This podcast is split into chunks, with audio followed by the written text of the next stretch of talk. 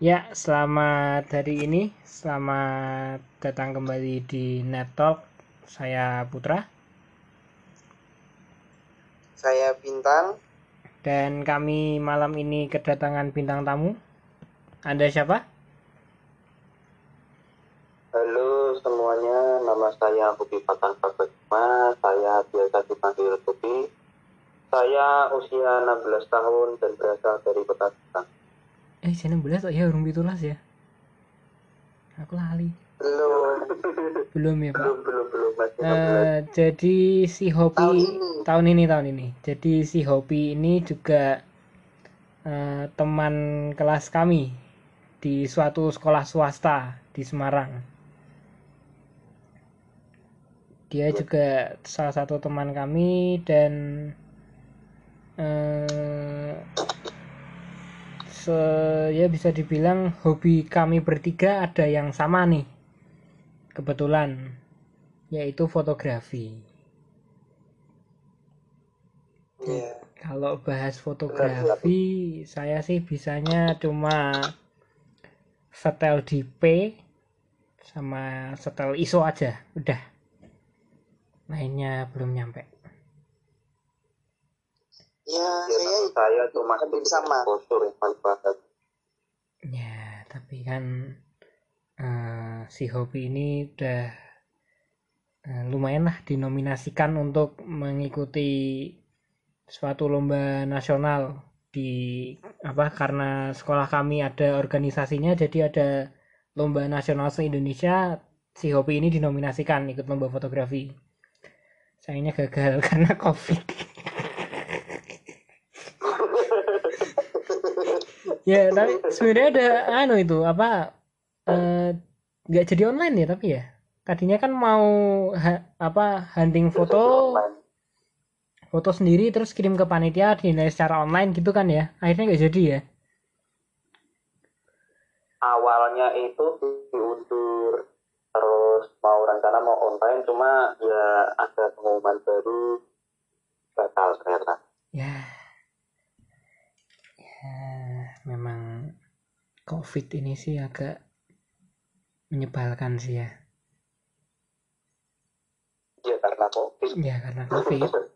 Dan apa sekarang kami ini di tahun kedua di SMA di tahun pertama saya dan Hobi itu satu anu ikut OSIS. Dan kami dulu satu tim bagian IT dan dokumentasi jadi dulu bisa dibilang sering lah eh, acara sekolah foto motor lewat. Ya kami apa kami bagian yang foto-foto ngedit video enggak sih yang edit video dia sih. Saya cuma foto aja. Saya nggak bisa ngedit sama desain. Ya intinya kami sempet lah setahun itu foto bareng gitu. Istilahnya sama-sama belajar bareng gitu Satu tahun. sementara si bintang ini eh, hitungannya anu ya salah satu orang kesayangan di kelas kami kalau ada lomba fotografi atau videografi kayak contoh contohnya kemarin lomba hari kartini dialah orang yang kami tunjuk buat videografi Nominasi pertama. Ya, nominasi pertama karena kebetulan eh, hobi juga panitia, saya panitia jadi nggak bisa panitia ikut lomba. Akhirnya si bintang inilah yang cuma tersisa bintang. Ya, karena eh, ada sih satu teman kami yang cukup berkualifikasi tapi karena eh, apa situasi sekarang Doski jadi agak jarang keluar rumah. Hampir nggak pernah sih malah tapi ya eh, itu kan ke- keputusan pribadi ya. Jadi kita juga nggak bisa maksa kita ya anu memakai yang ada lah. Menghargai. menghargai menghargai keputusan pribadi orang jadi kalau soal fotografi bisa dibilang ya kami ini nggak nganu sih nggak ada apa-apanya. Cuma di antara kami bertiga yang paling berpengalaman hobi sama bintang lah. Saya belum terlalu tinggi pengalamannya. tapi jam terbangnya sudah lumayan tinggi. Jadi Sejak SMP kan ikut ekstra kurikuler, ya itu dia saya SMP belum megang kamera Ya mau dibilang jam terbangnya tinggi juga mulai nyep, ya istilahnya nyebur ke ke, ke fotografi dan videografi juga baru-baru SMA ini. Hmm, ya sih bisa dibilang gitu, tapi yang paling cepat menyerap sih ya mereka berdua ini. Saya dari dulu masih sama aja di situ nyangkut. Yang bukaan diafragma, shutter speed gitu saya agak kurang hafal. Saya main ISO aja. Ya paling shutter speed lah kalau lagi pengen ngulik sih paling main di situ. Jadi Iya. bagaimana Hobi pengalamannya? Eh, ya bisa dibilang jadi fotografer sekolah lah, gampangnya. Ya pengalaman pertama itu ya mulai dari kelas 1 SMA. Itu malah justru belum bisa apa-apa. Malah waktu jadi tim dokumentasi itu ya ngandelin net doang. Saya nggak bisa ngapa-ngapain. Cuma begitu berjalan waktu kelas dari kelas 1 terus ke kelas 2 SMA itu mulai dia belajar sedikit soal exposure. Nah sekarang udah mulai terbiasa ya jadi itu sekarang udah mulai Iya. bisa lah gitu. Betul, karena terbiasa Mulai itu eh, akhirnya kemampuannya si Hobi ini berkembang pesat sih, jauh dari saya yang di situ aja. Karena Hobi juga orangnya mudah menyerap, mudah apa cepat hafal dan mengerti apa yang dipelajari, jadi sekarang sudah cukup eh, berpengalaman lah jatuhnya. ya lumayan lumayan di ya ya itu tadi. Setiap ada acara sekolah yang ditunjuk dia buat foto.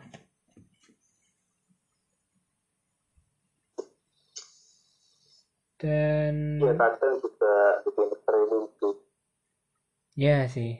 Nah, benar-benar. Cuma kalau streaming itu itu nggak main foto juga main juga exposure kalau streaming itu mainnya main software ya betul. Main softwarenya itu juga itu. juga harus belajar lagi. Nggak sesimpel itu. Ngatik-ngatik software gitu dan selain fotografi sih hobi ini juga yang sa- satu-satunya di angkatan kami yang paling jago rubik Ya betul sekali itu. Yang benar-benar kalau kata saya dan bintang di episode yang lalu bilangnya udah nyelem benar-benar dalam. Udah dalam lah. Jadi Udah sampai dasar lah. udah sampai dasar ini.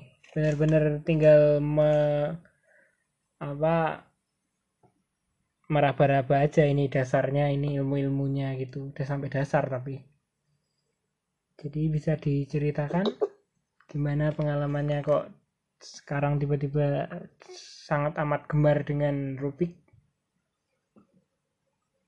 Jadi itu ceritanya itu berawal dari kelas 3 SMP itu menjelang ujian. Itu kan saya kan sama orang tua saya kan mulai dipantau main gamenya mulai harus dikurangi nah itu saya nyoba tentang main rugby di online pertama kali itu. Hmm. Nah kan awalnya nggak bisa mainnya kan. Hmm. Terus iseng pengen penasaran nyelesainnya gimana terus buka YouTube. Hmm. Nah, dari YouTube itu selama kurang lebih satu minggu itu bisa nyelesain Ruby. Tapi ya masih lihat rumus, masih tutorial gitu. Nah, lama kelamaan tuh ingin bisa, ingin hafal Nah, terus mulai latihan dasar-dasar itu pertama kali bisa menyelesaikan rubik tanpa nyontek rumus itu pertama waktunya 3 menit.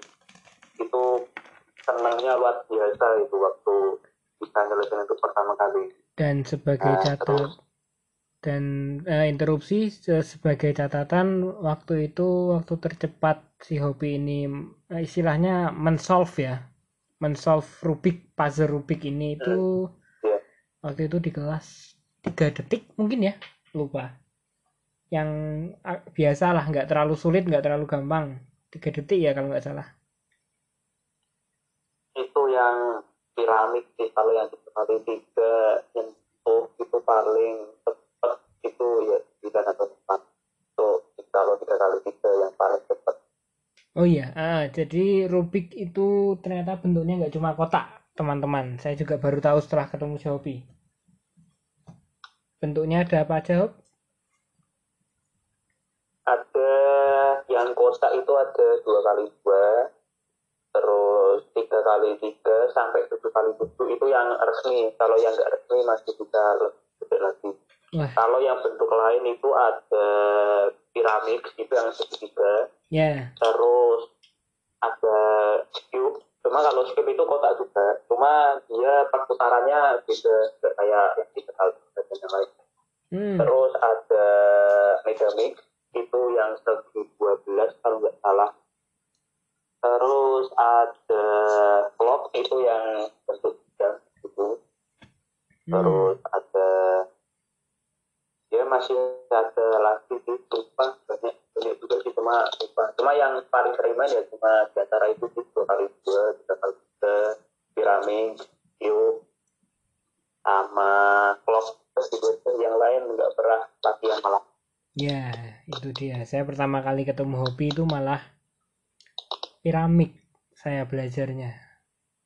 Waktu itu saya lumayan familiar, eh, Iya. agak bangga lah. 5 menit bisa mensolve itu agak bangga. Piramid. Tanpa bantuan kalau waktu itu. piramid ya eh, eh, kalau saya tanpa bantuan di bawah satu menit paling cepat Main cepat. Dah, dan itu. itu pun belajar belajar berapa bulan waktu itu ya mulai mulai awal mulai mulai awal SMA sampai sebelum corona dan itu pun hasil selama itu baru jadi di bawah satu menit mantap Dan ya karena memang jatuhnya kami nggak se nyelam hobi, jadi kami nggak hafal rumus lah. Ternyata eh, Rubik Iya. ini juga ada rumusnya kalau mau solving. Jadi rumusnya apa Hop di simpelnya? Eh, itu disimpulkan dalam bentuk huruf itu ada algoritmanya seperti R, U, F, D. Kalau yang dasarnya itu kan kayak R, L, U, F. Itu dari singkatan. Kalau R itu kan right, berarti kanan. Berarti kalau ada simbol R, berarti kita menggerakkan rubik bagian kanan. Hmm, ya ya. ya. Oh Terus ya, ada istilah aksen. ya ya. aksen itu kalau bahasa Inggris itu sebutannya itu prime. Nah itu berarti kita memutarnya berlawanan dengan arah jarum jam. Berarti kalau R aksen eh, apa tadi Pak? Saya agak hilang. Ya pokoknya itu kalau R aksen apa Kalau gitu di R berarti yang sebelah itu- kanan diputar se apa lawan arah jarum jam gitulah ya. Iya benar sekali.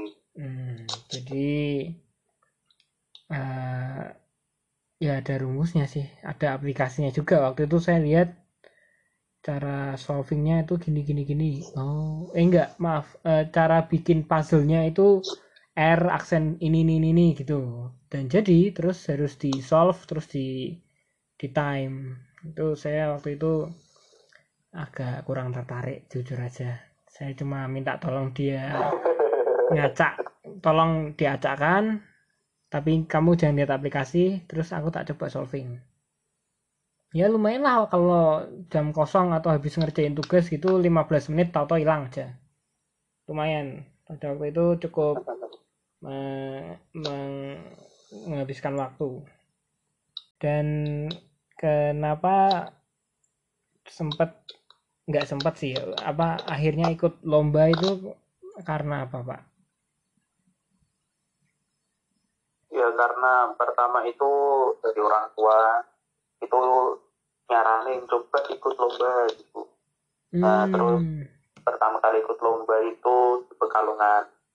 Hmm, itu pertama sih nggak tahu kalau itu lombanya itu kan lomba kayak lomba resmi itu kan nggak tahu. Jadi tinggal daftar terus ikut gitu. Oh. Nah itu pertama kali ikut lomba ya sempat minder sih soalnya lawannya itu kan waktu itu kan saya kan masih tiga kali tiga masih 40 detikan 50 detikan malah Iya. nah itu lawan-lawannya itu sudah pada di bawah 20 detik bahkan ada di bawah 10 detik itu minder langsung Hmm. mental down nah karena dari awal sudah down sudah grogi luar biasa itu ya jadi juru kunci di kelas main paling bawah Hmm, ya ya ya. ya. Eh, tapi balik eh, kita balik dulu ke awal tadi waktu kelas 3 SMP itu malah nganu ya, Pak. Main gamenya dikurangi ya. Soalnya jujur waktu Justru eh, malah kurang main gamenya jadi gini, eh, waktu SMP itu saya SMP-nya negeri terus karena zonasi saya SMA-nya terpaksa swasta, akhirnya saya ketemu mereka. Jadi jadi waktu SMP itu menjelang ujian nasional malah saya diginiin, kamu kan udah belajar nih, Eh, kamu agak santai lah, Eh, main gamenya tambahin sambil kamu ya sesekali bacalah itu apa contoh soal. Tapi Anda malah disuruh ngurangi game ya? iya benar Eh, iya, iya.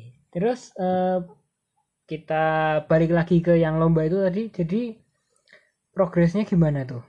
Dari yang lomba pertama kali timenya segitu, terus sampai sekarang yang bisa dibilang lumayan loh. Kemarin yang se-Asia top top 3 ya? Apa top 5? Eh, yang itu yang lomba itu itu lomba online sih kalau itu Hmm. ya. yang itu, online biasanya cuma ya setelah lomba pertama itu kan jadi pengen bisa lebih cepat nah itu mulai tekun latihan kayak ngafalin metode yang lebih tingkatannya lebih tinggi lagi Hmm. Nah, itu kan mulai belajar kayak metode lain. Nah, itu mulai tekunnya tuh mulai setelah lomba itu. Terus ikut lomba lagi setelah bulan, dua bulan atau tiga bulan. Nah, itu ya masih lumayan lah, nggak jadi juru kunci lagi. Udah Hmm. bisa naik lagi, naik lagi. Iya, iya, iya. Terus tahun depannya vakum 6 bulan karena mulai UN, sudah mulai UN. Itu vakum 6 bulan. Nah, terus setelah UN itu baru itu tempur lagi, ikut kompetisi lagi. Nah, itu kompetisi setelah UN itu itu pertama kali saya main piramid, maksudnya mulai fokus di piramid itu setelah kompetisi setelah UN itu. Nah, itu menemukan bakat di piramid. Kan soalnya kan kalau main rugby itu kan nggak setiap viewer atau pemain rugby itu kan jago di tiga kali tiga atau dua kali dua itu dia ada potensinya masing-masing. Nah, kalau saya sendiri kebetulan kan di piramid. Hmm, Nah, iya, itu iya, mulai iya. tekun di piramid. Nah, sekarang malah fokusnya di piramid yang paling yang paling berkembang di tiga kali tiga malah tag di 15-14 detik Hmm, ya, ya. Tapi saya sendiri yang eh, jadi karena si hobi ini sering bawa, ya tapi nggak anu, sering bawa rubik yang berbeda-beda macamnya. Di antara semua yang saya cobain paling nyaman juga piramid sih. Yang tiga kali tiga agak kurang nyaman sih saya coba. piramid simple. Simpel simpel, Eh, cuma ya mungkin karena bentuknya itu ya dan ya buat saya nyaman sih ya jatuhnya. Beda sama yang tiga kali tiga atau yang apa itu? Satu lagi tuh apa ya? Temennya tiga kali tiga sama piramid. Yang sering banget dilombakan tuh apa ya? Empat kali empat, empat kali empat jarang bawa sih. Iya, Empat kali dua kali dua. Yang dua kali dua itu lebih kecil tapi agak lebih ribet sih kanunya solvingnya. Lebih tricky. Ya lebih lebih teliti ya maaf uh, ada gangguan teknis bintang megang piring. Nggak beneran tapi tadi ada gangguan teknis tiba-tiba di depan rumahnya Hobi ada seekor apa sekumpulan anak-anak main mercon tiba-tiba agak Iya. mengganggu sih ya. Ya walaupun ya dulu saya juga sama sih tapi nggak jam habis maghrib juga gitu sih. Saya siang-siang. Sore lah. Uh siang-siang? Siang nggak kelihatan, Mbak. Mohon maaf. mercon loh bukan kembang api loh. Mercon korek mercon memang kelihatan tapi suaranya menggelegar ya makanya kami dulu masih agak tahu diri. Nggak waktu orang-orang tidur siang gitu. Udah mepet-mepet asar lah. Kalau nggak habis duhur gitu sebelum orang tidur siang kita merconan dulu. Jadi tadi ada sekumpulan beberapa ekor anak main mercon depan rumahnya Hobi. Berisik sekali. Der. ya gitu meresahkan Meresahkan. suaranya itu loh ya Allah. Merasakan merasakan ya jadi karena bintang makan mungkin anda nggak bakalan terlalu dengar apa terlalu sering dengar komentarnya karena dia lagi makan. Lapar katanya. Jadi Perlu asupan, Mbak. perlu asupan. Karena perlu sekarang asupan karena sekarang jam menunjukkan 0006 jadi ya memang agak lapar sih ya perut.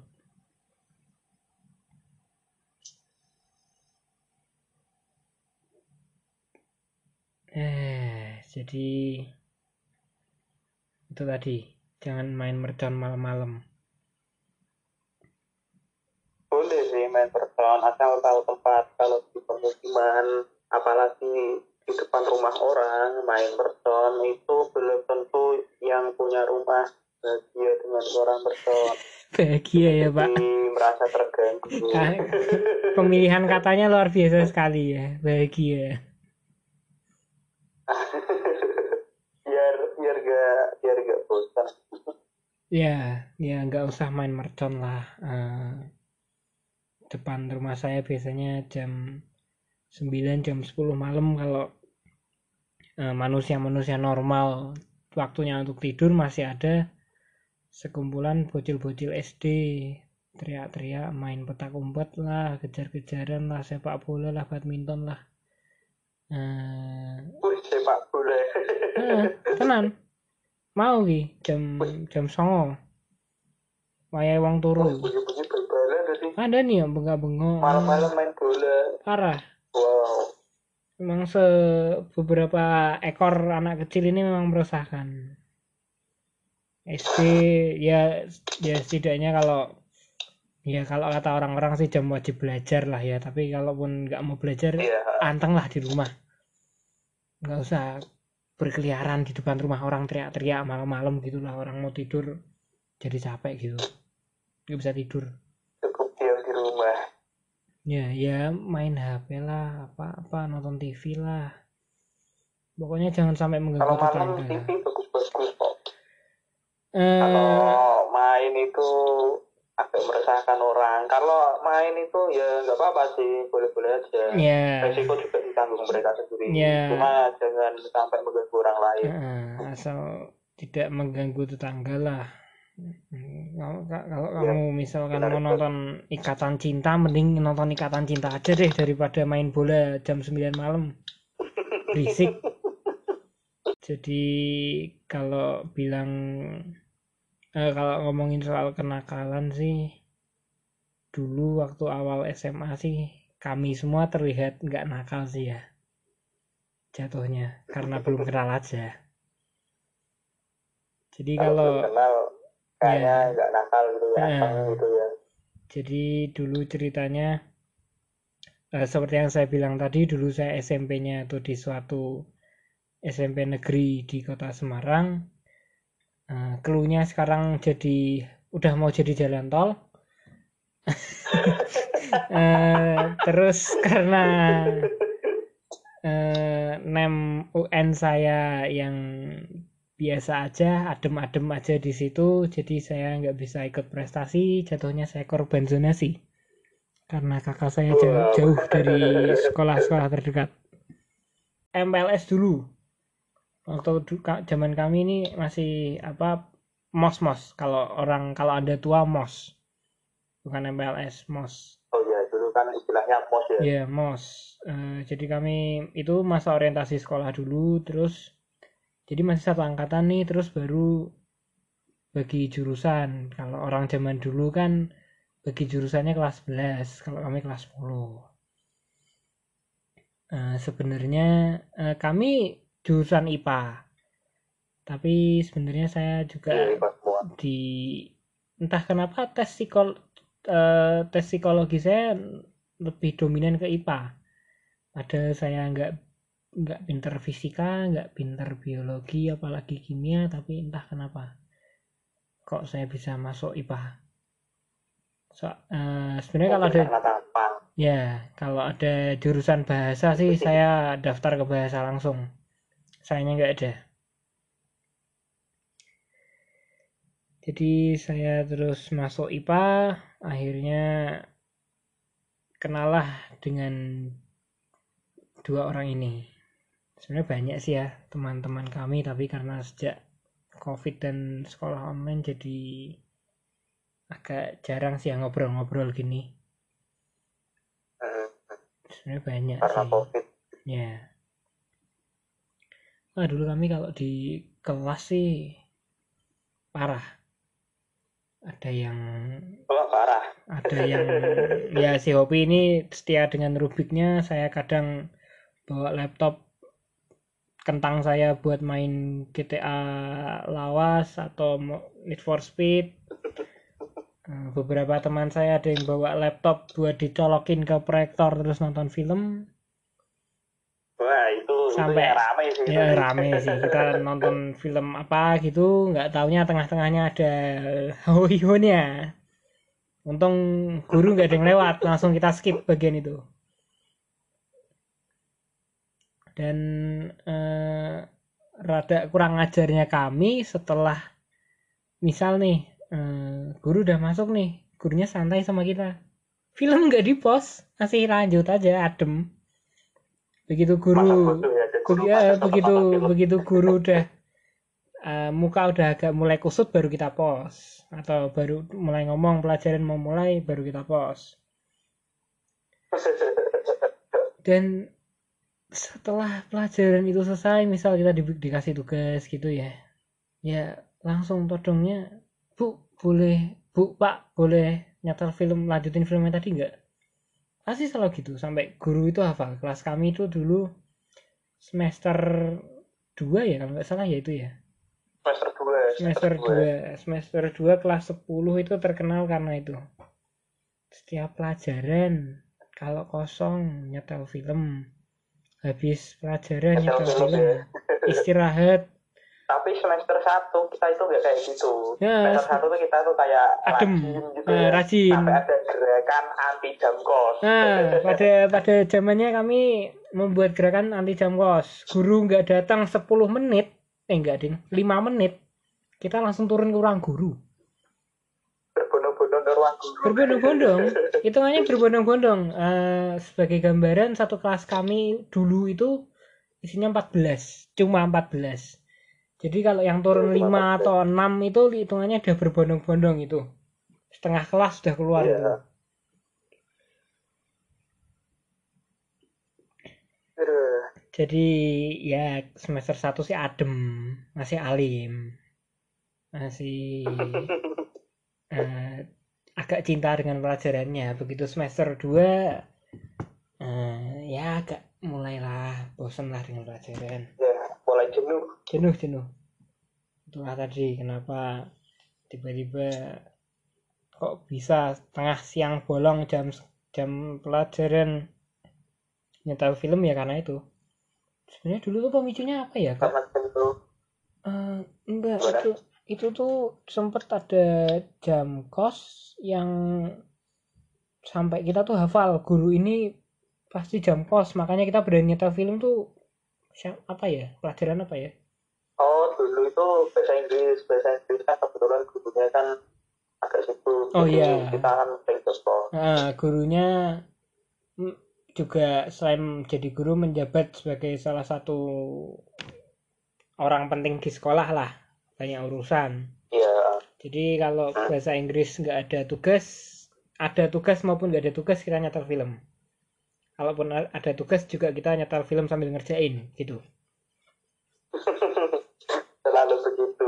selalu begitu sampai akhirnya kebawa ke mapel lain dan ya guru sih eh, ada ya kayaknya yang agak jengkel waktu itu lupa.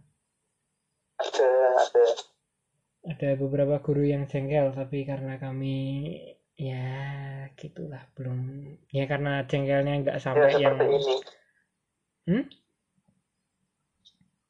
Ya, waktu itu sempat ada yang jengkel. Tapi ya begitu guru jengkel, setelah gurunya pergi ganti jam pelajaran atau masih istirahat, kita lagi.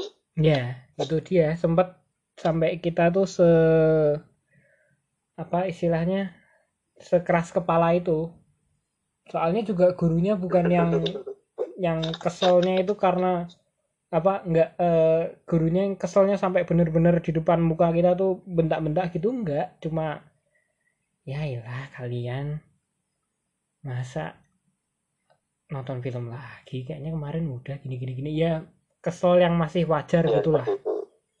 Hmm. sebenarnya eh, sampai sampai terus anu enggak ya? Covid enggak ya? Sempet ya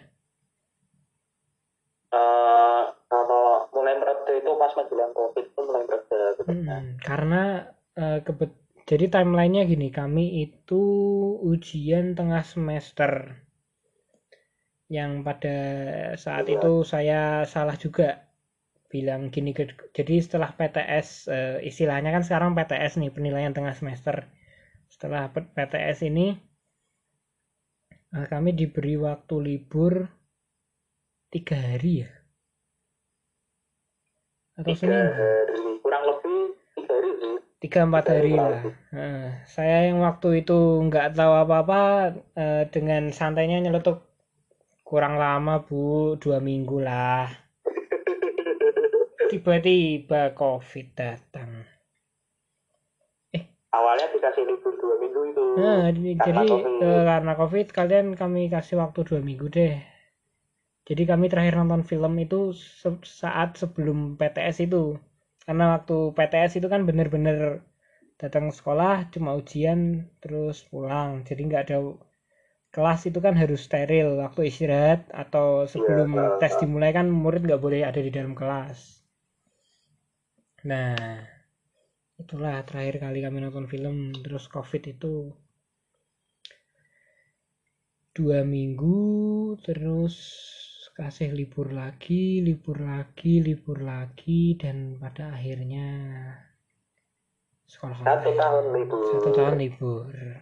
Sekolah online. Awalnya cuma dua minggu. Ya. Dua minggu terus diperpanjang lagi dua minggu perpanjang lagi sampai beberapa kali. Baru terus kemudian kita di nggak tahu nggak ada kabar terus libur terus sampai kapan katanya sampai sempat ada rumor Januari kemarin awal tahun 2021 bulan Januari kita mulai disuruh mulai berangkat tatap muka mundur lagi sampai sekarang ya Nah, sekarang rumornya adalah bulan Juli. Dan kita nggak tahu Juli kita berangkat atau enggak. Nah, jadi karena saya masih follow Instagram SMP saya yang dulu sih, kalau di SMP saya sudah mulai nih dicoba tatap muka. Oh, Agak mulai. Agak menyedihkan sih. Lungguh di, apa murid duduk eh, kalau di SMP saya yang negeri ini kan eh, yang setupnya dua kursi satu meja buat dua murid. Sekarang jadi satu meja besar itu buat satu murid ditambah sekat. Jadi agak menyedihkan jatuhnya nggak bisa ngobrol. Bener-bener terasa dibatasi gitulah Wah, iya, iya. Padahal kan muridnya banyak itu kan malah ya gitu, banyak 30 36 ngobrolnya, banyak percicilannya. Nah. 36 37 terus tiap angkatan ada 8 kelas jadi sekitar 280-an lah perangkatan Wah, Hmm. ya, Kalau tatap mukanya kayak gitu.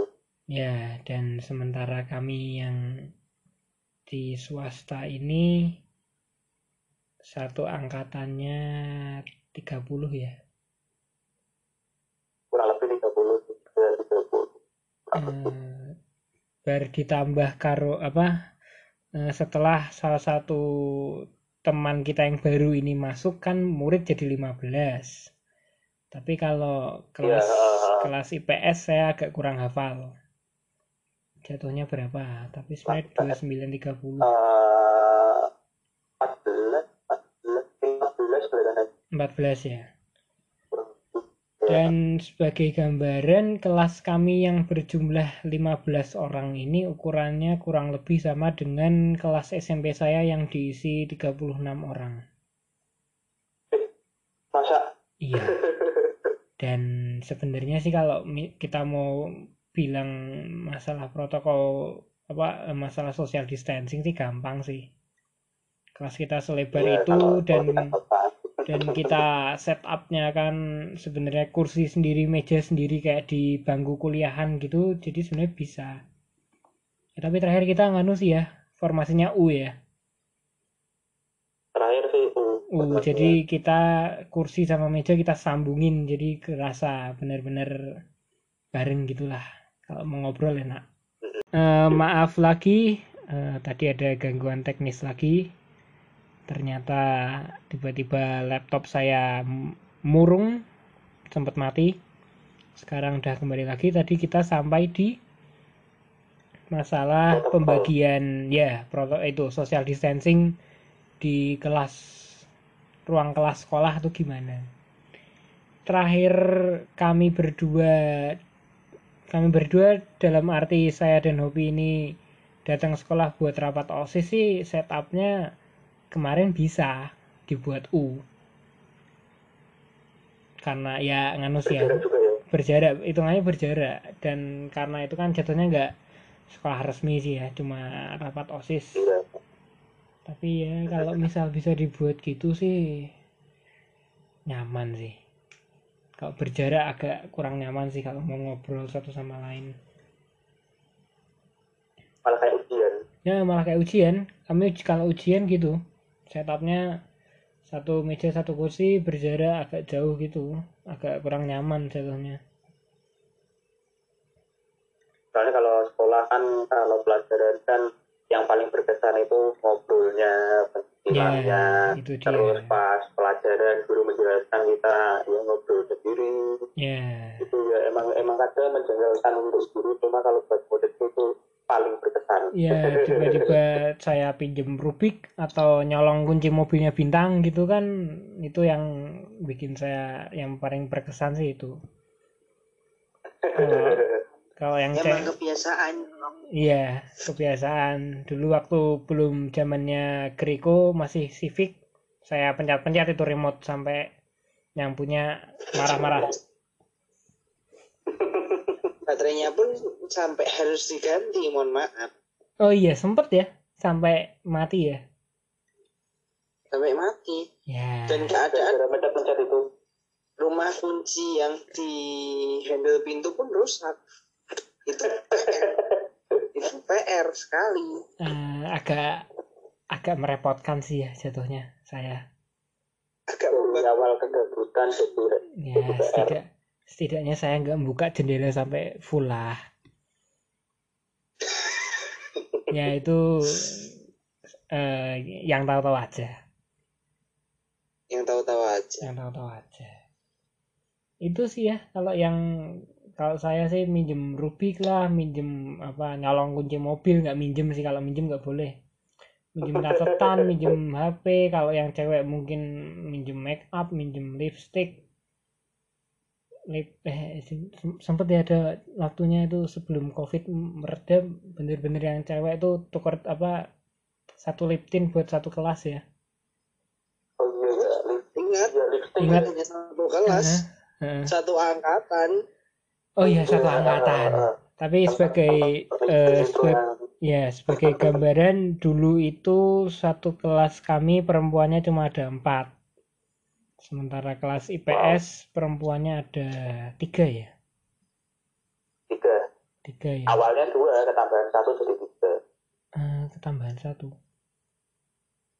Awalnya Kan kan si anu dua. eh, ketua OSIS, terus ya ketua anak sama- kecil. Ya kan nggak mungkin dong saya sebut merek dong, jangan. ya jangan jangan Ya pokoknya si terus ketambahan alumni alumni SMP sana juga oh sang anu nih ya apa penghafal Quran ya. Ya saya bingung mau ngasih istilah apa. Ya yang penting anda paham lah, eh, bener kan? Oh iya berarti ada. eh, satu angkatan perempuan 7 atau 8 lah itu liptinnya satu sempat ada masa-masa itu pre-covid wow sesuka hati berbagi liptin. Saya nggak mau sebut merek lagian juga orangnya nggak bakal dengerin podcast ini tapi ya begitulah kelakuan. Kelakuan perempuan-perempuan itu. Ya begitulah karena muridnya dikit hubungan persaudaraannya kekeluargaannya itu menjadi sangat dekat oh rat- sampai ya satu barang dipakai untuk bebarengan Ya, betul.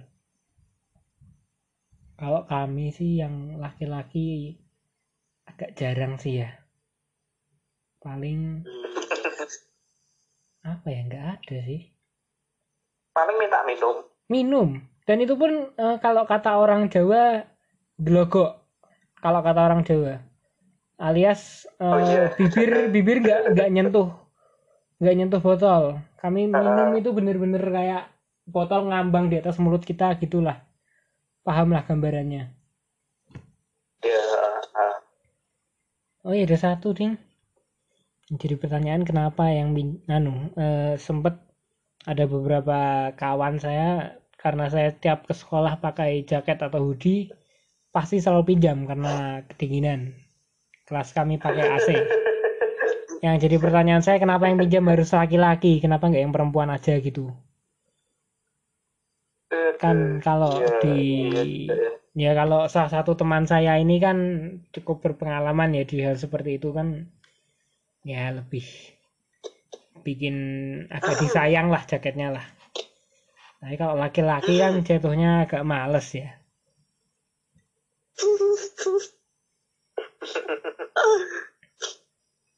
Dan kenapa harus kenapa harus satu orang itu gitu loh? Saya herannya selalu dia kalau nggak pinjem jaket saya pinjem jaket bintang Emang kebiasaan. Untung kalau minjem jaketku nggak muat. Ya, makanya pinjamnya ke saya. Karena eh, saya hitungannya agak lebih sehat daripada orang pada umumnya. Jadi jaket saya agak besar. Ya, orangnya masih hidup nggak sih? Lebih makmur. Ya. Orangnya masih hidup nggak guys itu yang diomongin tadi? Tahu. Masih ya harusnya. Eh ya bisa dibilang si Doski ini salah satu orang yang kompak agak tidak disukai oleh satu kelas lah. Begitu. Nah, si- sifatnya agak menjengkelkan. Itu aja. Ajaib. Ajaib, ajaib, Ajaib ajaib. Nah, kalau kata bintang ajaib. Kalau Lebih ajaib lebih ajaib, orang normal. ya kalau eh, kata penggantinya bintang ajaib, ya ajaib orangnya. Luar biasa. Sampai pernah, eh jangan, jangan, jangan. Nanti pasti tahu, jangan. Variomu sih agak mesake sih. Sing lawas, ya itu aduh itu tragedi. tragedi tragedi yang memilukan dan memalukan memilukan dan memalukan ya. Eh, jadi intinya eh, simpelnya gini, sa- kami ini kan walaupun baru pada zaman itu baru kelas 1 kan kebanyakan udah mandiri nih, eh, bawa motor ke sekolah. Nah, ceritanya si teman kita yang agak ajaib ini eh, minta diboncengkan oleh hobi yang jujur aja saya bilang pada waktu itu belum jago nyetir motor. ya masih dia masih masih, Masih amatir lah. Amatir, lah. Eh, seperti yang saya gambarkan di episode 1, sekolah kami itu kalau eh, kita dari rumah berangkat ke sekolah, masuk gerbangnya itu nanjak amat sangat curam, pulangnya menurun dengan amat sangat curam. Sampai bumper akhirnya bisa nyangkut securam itu. Dan. Posisi ini kami pada waktu itu masih lumayan kompak apa jalan ke parkiran bareng tapi terus habis itu eh, pamitnya ya se semaunya aja sih. Jadi saya Ya. udah jadi saya kalau dari sudut pandang saya sih saya udah pulang duluan kan. Jadi gambarannya sekolah kami itu ada di suatu pojokan sebuah jalan pribadi gitulah bisa dibilang pribadi lah jadi ya kalau eh, nikung nih ada tikungan itu depan sekitar 50 meter udah jalan besar. Nah begitu saya nikung itu ternyata si Hopi boncengin si teman kami ini yang agak ajaib ini. Turun ke apa melewati gerbang itu turun eh, agak goyang ya si Doski Iya. Ya ya nggak tahu sih.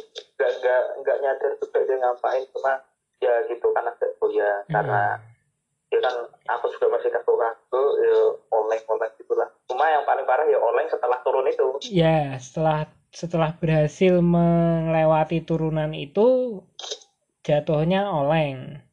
Terus jatuh, enggak, maaf. Eh, jadi oleng. setelah melewati turunan itu mendaratnya di aspal itu oleng terus jatuh. ya Dan- olengnya itu sebenarnya itu sih kan itu kan turun terus ada kayak jalur buat gerbang nah Ya. terus habis setelah jalur itu lebih curam lagi rel nah eh, mulai oleng di situ karena ya. karena goncengan sopirnya turun terus kena bawah kena kalau metik itu apa namanya kena bawahnya itu kan Ya. nah terus motor sudah oleng sudah miring ke, ke kanan terus kan terus saya sendiri terpelanting mendaratnya kurang itu sih mendaratnya kurang menguntungkan soalnya yang pertama kali nyium aspal itu dada Wah, agak males sih. Jadi sebagai gambaran motor yang di yang menjadi korban adalah seekor Vario 110 Generasi gene- kedua. generasi kedua. ya Jadi kalau generasi pertama itu kan eh, kalau mau buka jok kuncinya ada di body, ini yang setelah itu. Gampangannya gitu. Saya jujur- eh, pertama kali CBS ada. CBS dan Tekno ada di Iya. generasi itu. Dan sebagai gambaran si Hopi ini tingginya sekitar 160 cm lah ya, 170 mungkin ya. 164 16 165 lah bisa dibilang gitu. Sementara teman kami yang agak ajaib ini sekitar 170-an lebih.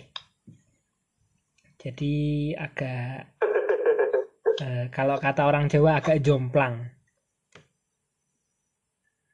Agak cukup ber- cukup berpengaruh lah perbedaannya. Sampai pada akhirnya terjadilah itu. Jujur saya nggak tahu apa-apa. Saya pulang sampai rumah pun nggak ada kabar apa-apa esok paginya sampai sekolah. Loh hop tumben nggak bawa motor? Tumben nggak bawa motor? Posisi si Obi udah duduk nih di dalam kelas nih. Saya kan datang ya saya bukan orang terrajin di dunia ya. Jadi saya datang nggak terlambat juga nggak nggak paling awal juga. Saya datang hobi udah duduk. Tapi kan eh, emang saya anaknya otomotif banget ser- pasti ngeliatin parkiran eh, ada mobil atau motor apa? Dan saya langsung nyadar kok nggak ada varionya si Hopi ya? Apa belum berangkat? Udah jam segini. Waktu itu masih gitu. Itu sampai kelas Hop kok gak bawa motor? Iya kemarin jatuh. Hah? Kok bisa?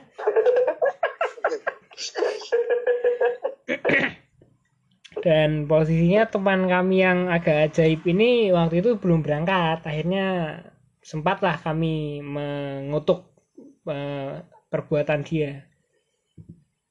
Sempat. Ya jadi pengalamannya gitulah. Jangan boncengin temen yang nggak tahu diri. Maksudnya nggak tahu diri itu udah tahu bonceng badan nggak bisa anteng itu kan nggak tahu diri namanya. Itu tapi pas situasi itu yang salah aku sih itu itu yang apa namanya yang ter eh, apa ya yang dia yang salah aku situasi itu pas de, soalnya kan aku yang bawa satu hmm, ya. motorku sendiri dia bonceng iya tapi aku tapi keputusan dia sih agak kurang bijak ya. Uang juga nggak dia bonceng anda kan nggak sampai rumah dia juga. Rumah dia kan jauh dari sekolah sementara rumah anda di belakang sekolah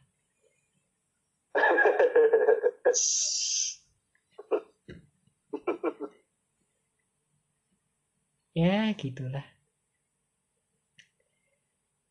Jadi mungkin segitu dulu aja buat episode kali ini. Terima kasih Bapak Hobi sudah eh, ingin hadir di podcast tidak berguna tidak bermutu dan gabut ini sama-sama terima kasih juga telah mengundang saya jadi mulai episode ini semoga aja episode ke depannya ada saya mau nutup pakai pantun hilang pantunnya mana tadi emang kebiasaan ya Mana tadi udah saya catat tuh. Dasar. Alah. Ya, tapi nggak pasti juga sih ini lagi pingin aja gitu nutup pakai pantun biar kayak nganu mas-mas kita ono no yang bikin saya terinspirasi. Nah, ini dia ketemu. Keluar rumah lihat badut. Lagi jalan-jalan pakai kain. mantap cakep Udah ganteng mau jemput. Taunya doi dibonceng orang lain.